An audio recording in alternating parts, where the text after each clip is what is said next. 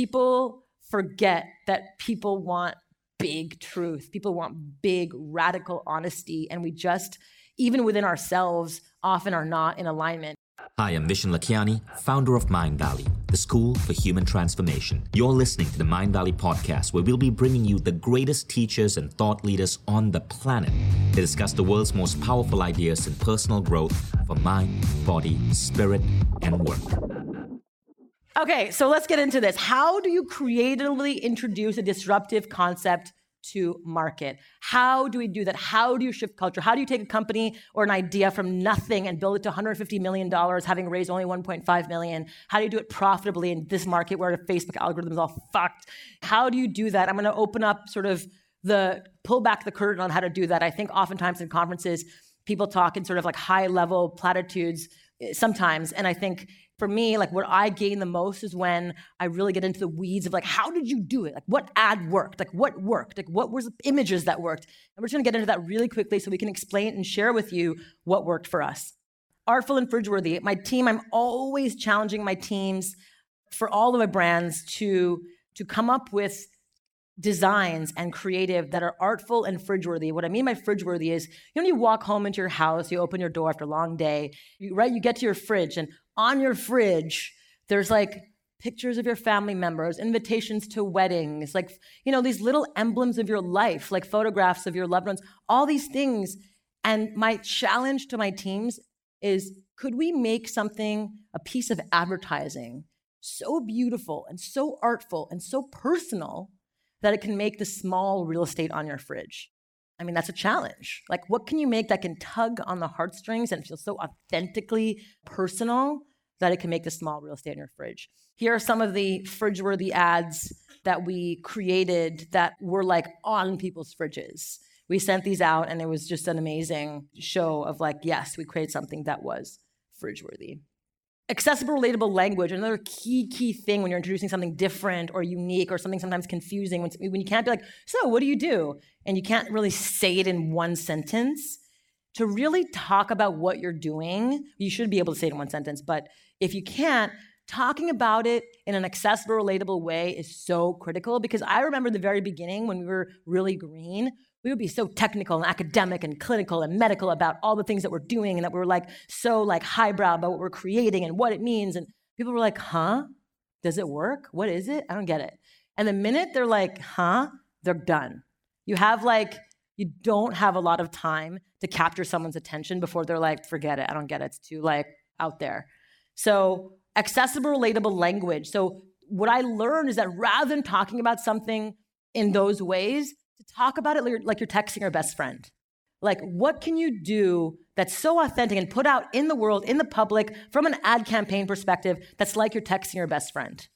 And how do you text your best friend? It's sloppy, it's funny, it's weird, it's silly, it's real.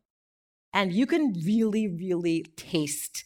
It's not like, oh, that person's trying to be real and trying to be real with me, and I'm trying to think about what the customer wants me to say and then me be real with them. You can just tell that you're going through that versus like, what do I deeply authentically want to share and just share it. That, that's it. That is what needs to be put, put out in the world, and that's what's going to resonate with people. And that's why I feel like for us, our, our companies, people are just like, oh, because they just feel the authenticity. In the beginning, we spent all of our time just doing digital ads, just direct response ads on Facebook, Instagram. We realized, okay, we now have amassed enough money and capital to create our first subway campaign. And the New York City public transit system we found out did not want to put our ads in the subway because we created these ads which are beautiful and artful and you know really really considered from a creative perspective. And they said you can't use the word periods in the subway because it will be offensive to riders. And we were like oh no you didn't. All right game on.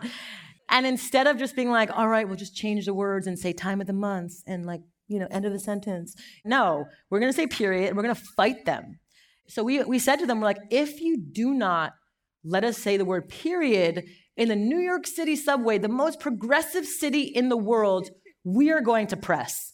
And they were like, go to press. And I was like, you call my bluff. I don't know any press. God damn it. oh, fuck. And I was like, at the time I had no contacts, but I was like, Oh, right. Okay, watch me. Okay, good. Go, okay, none. Fine. And so I like had like two contacts barely from like fourth removed, like second, like friends of like my elementary school, like high school teacher, whatever. Who's the same person. That was that didn't make any sense, but you know what I mean. and, and I sent them an email, subject heading scandal with the MTA. And I wrote them as like this really like impassioned email. And they both said, we want this exclusive. And I was like, I don't know anything about press. I was like, perfect, you both get the exclusive. and they were like, that's not how press works. And they got mad at me. It was a whole thing. But finally, Mic.com, God rest his soul, published it, and the story went viral internationally. And I, it's like those moments where you know how like if I always picture myself as like someone like busking in the subway, people like throwing me pennies, and you're like, thanks, you know, and you're just like singing your heart out, doing everything you can, people to like just to like get what you're trying to put out. And I remember the story of like when I was walking down the streets in Williamsburg, Brooklyn, on Bedford Avenue, and I was just walking down the street to to do one evening, and I and I run into my friend Sham and his two cousins from India. They were one was like in her 20s, one was like in her like 19 or so. And Sham was like, classic Indian guy was like, oh, tell them about your idea, tell them about your project. We're telling like, you know, give them the pitch. And I was like, okay, let's do this. And I was like, oh, I have a period proof underwear company called Thinx and whatever. And then these two women were like, wait a minute, wait a minute, wait a minute. I was like, and I'm Indian, I can do that, okay? And I was like, what, what, what? And they both pull out their phones separately and they were both talking about Thinx on their WhatsApp chains with all their girlfriends. I literally, like, I was fighting back tears because it was like the first time that I talked about my ID, People were like, oh, that's weird. Instead, they were like, they got it. And it was like such a moment of like, oh, we're on the right track. And I will never, ever, ever forget that moment for as long as I live. And every time I'm going through, like, well, anyone ever get, I'm just going to remember that moment, tap into my Dantian, and just keep moving forward. So it's a great moment. And so this this ad campaign really, really put us on the map. We were going to send the MTA like a basket of grapefruit as a thank you. They were like, not funny. Okay lean into the uncomfortable. I mean, just in that particular example, we could have been like, oh, well, they said no. But instead, we're like, ooh, okay, we can take make a scandal out of this. This would be interesting. In the same way, like, leaning into the uncomfortable is so important in business. Oftentimes, we, we act really safely because we don't want to piss anybody off. We don't want to get political because we shouldn't be political. Because what if, if, if, we talk about too much lefty things and the righties will get, and then we'll lose their business. So we're always trying to stay in the center and just not take a position. And when you don't, it just creates a bit of a bland thing. Like, you know, oftentimes when companies IPO or get bought out and all of a sudden like their spirit's gone and you're like, you can tell. Because like these big companies just want to stay in this sort of like gray area, which just loses the spirit. So for us, like I'm all, we're always talking about how do you lean into the uncomfortable. And one of the things that happened was that while we were building the company, so many people in the trans community reached out to us and said, when you transition from woman to man, you still get your period, and it's a time of weird shame, and we, we feel so outed every month, and we're always wearing like three pairs of boxers and like trying to conceal the fact that we do have the anatomy of women, but we're men. And there are 900,000 trans people in America, half of which have transitioned women to men. So it's a huge community.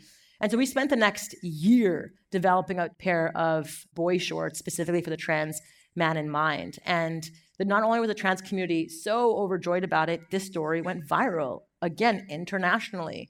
And so when something that you do authentically, not knowing what's going to happen, like we didn't know, it's not like we're doing it for we just were doing it because we were like this is the right thing to do. Like we forgot about this entire group of people. We're going to support them. And then people wanted to write about it. It was really really cool. So when you lean into the uncomfortable, it actually does create this friction in a story and people do want to read those stories. And so and it does shift culture when they read those uncomfortable stories. Another thing that we did is that we sent an email to all of our customers who purchased our product, and we just said, just fill in the blanks. Thinx is blank, and just, just fill it in. And we got a thousand responses in 24 hours. Thinx is Mary Poppins in my pants. Thinx is strength, freedom, and dignity for all women. And we got like a thousand of them and created our whole campaign. Sometimes we overthink and overprocess, and I think we have to do it all on our own. But so often when we have advocates us, when we have people who love what we're doing, we just say, hey, can you just fill in the blanks? And that's it. And they can just literally create your campaign for you. And that's what we learned. And we've done it ever since for all of my companies that followed. This was when Trump was elected. We created patriarchy proof underwear. It's just funny. Uh, why not? And, and we, we, we, talked about radical authenticity, but I, I really know the word authenticity is like so like blah, blah, blah, authenticity, blah, blah. But it's real. Like people forget that people want big truth. People want big, radical honesty. And we just, even within ourselves, often are not in alignment. You know, I've been seeing a life coach, for, a life and leadership coach for the last six years. Mark and I actually share the same coach. And what we talk about every week for 90 minutes is integrity. What you're thinking, feeling, and saying have to align. What you're thinking, feeling, and saying have to align. What's off? Are you mumbling to yourself about something that, you, that you're not speaking up about, but you're saying to yourself? Are you saying, like, oh, hey, in your head, bitch? How often do we do that, right? So often we're just not in alignment with ourselves. We think that we're integrous people. We think that we're good people. But so often we're not in alignment with what we're thinking, feeling, and saying. And that's what radical authenticity is. Is that when you just can't help but be exactly who you are because that is just, that's, you just can't help it. I said that just twice. But that's what it is. So there's this really cool artist that I've just been looking at right lately. He has a really cool talk. Uh, his name is Adam J.K. I don't know if you know who this is. He's just this creative, zany creative, this gay Jewish guy who's just epic and awesome. Wears overalls on his talks. He's just cool. And he talks about that too. Like people just want realness. And you can tell. You can just tell when someone's real. And I can't stress that enough. Like, how often do we sometimes, like, when we are like, oh my God, I just like freaking verbal diarrhea, and that person was so receptive to it, you're like, oh, okay, like, I should, that's, I'm on the right path there when I'm actually saying what I'm feeling. So that's something that when you do, if you do that in the in the world of business, it's the same thing as doing it to yourself because it's people that you're advertising to. This is a huge one. Invite audience, customers, and press to take part in the experience. I'm a burner here. Who, anyone here go to Burning Man? Okay, I just got my tickets yesterday. I post on Insta story. I'm like, anyone tickets? And two, four people were like, I got tickets. We're like, oh my god. So I'm here. I am going. Yay. So what I love about Burning Man is that it's what you put in is what you get out. What you put in is what you get out. radical participation is one of the key core principles of Burning Man. And what I learned is that why people are so invested in it is because you have to bring something to the table. You have to contribute something to the playa when you go. And so you feel like you have ownership in it, right? And so when we think about press, when we think about like inviting press to our events, we never think about just like sending a press release or sending them an email or blah, blah, blah, because when we do that, we know it never works. So, what does work? What works is when we invite the audience and the press to take part in the invitation experience from the get go. So, as an example, during New York Fashion Week, we decided that we want to create our first fashion show with period underwear. Like, and we were going up against like the biggest companies, the biggest brands, the biggest labels, like the Gucci's and the blah blahs and the Pradas and the everyone's. And we were up against them. And what we learned is that if we create some weird ass invitation, maybe they'll come to our event. So I had my team go to Home Depot and buy some quick dry cement.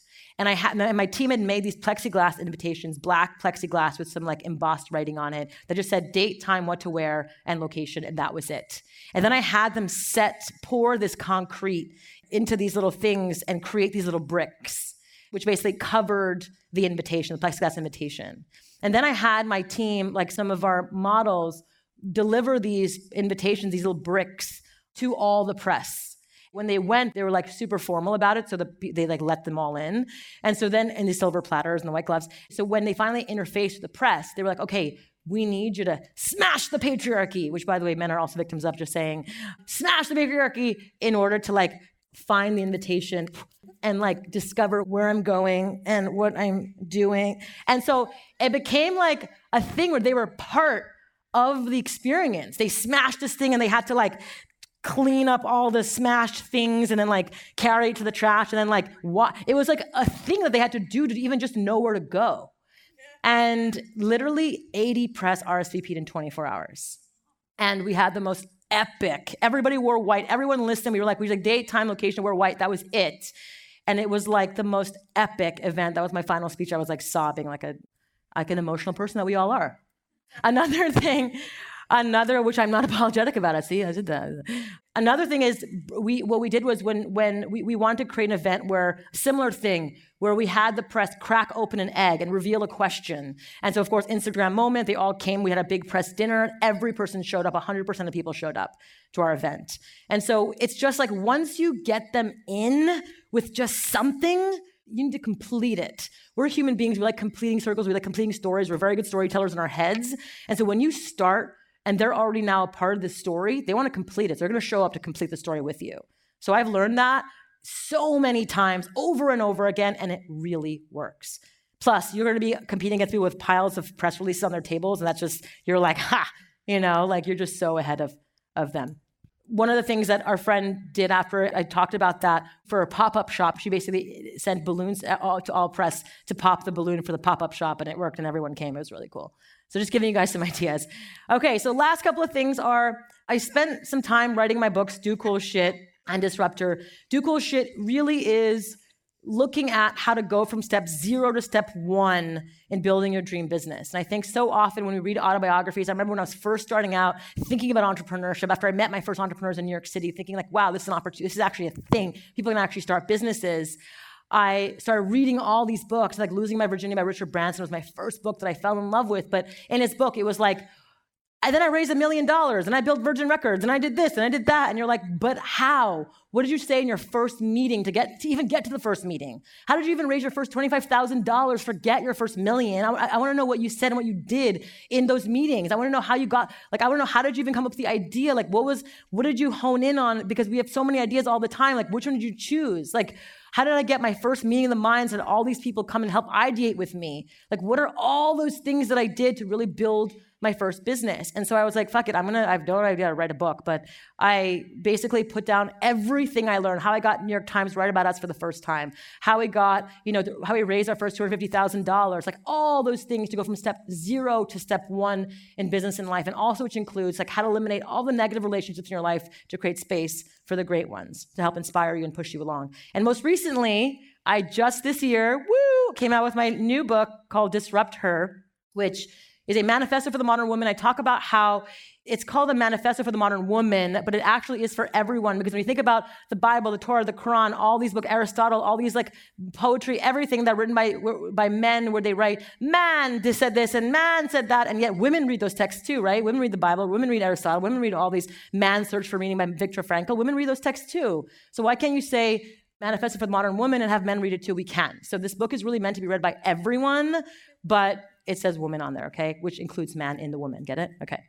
And really, and what is it about? It's really about how to disrupt 13 major areas in your life where society tells you how you're supposed to do them. We're just told over and over again this is how it is you know you can't talk about money you become cooler when you have more stuff like you actually the more stuff you have the more notoriety you have you know you have to get serious as you grow up because get your head in the clouds sit down be quiet shut up if you want to go to college shut up and listen if you want to get a job then shut up and listen your voice isn't a part of this equation. Like this is what we're hearing over and over again. So we're just like, okay, like this is just the way it is to, to stay in my lane and just like do it that way. There are so many other ways. When we think about who is society, society is people who are no different than you or me, except for 100 years ago, where now they're relevant. And so, can we create our own reality for ourselves? The answer is absolutely yes. Another one that we talk about in my book is how to become a warrior gatekeeper of your mind. I'm almost done with my time, so I'm going fast. I apologize.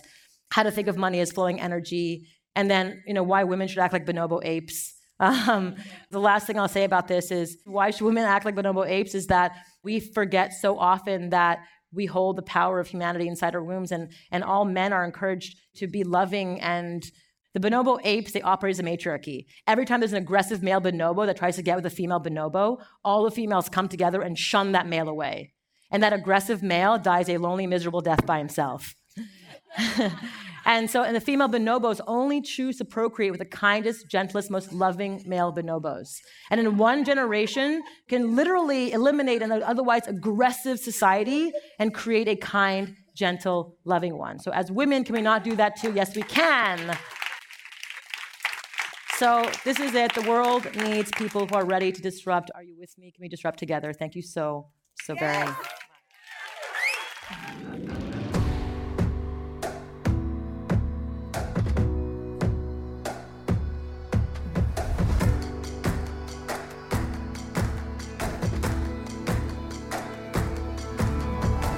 Vishen Lakhiani, and this is the Mindvalley Podcast.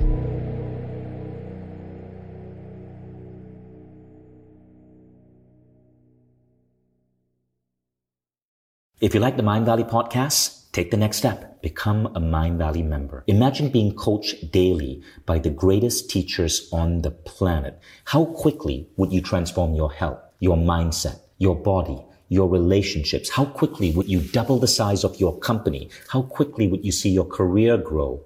How quickly would you eliminate any limiting belief that's holding you back and manifest a life that you once thought beyond your dreams? When you become a member, you don't just get access to the greatest education in the world. You become part of a community of 150,000 of the most incredible people dedicated to personal growth. Go to mindvalley.com forward slash now to get started.